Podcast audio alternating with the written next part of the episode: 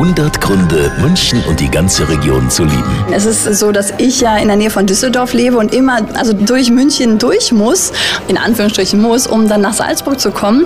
Und ich liebe einfach diesen Moment, man fährt aus München raus und sieht die Berge.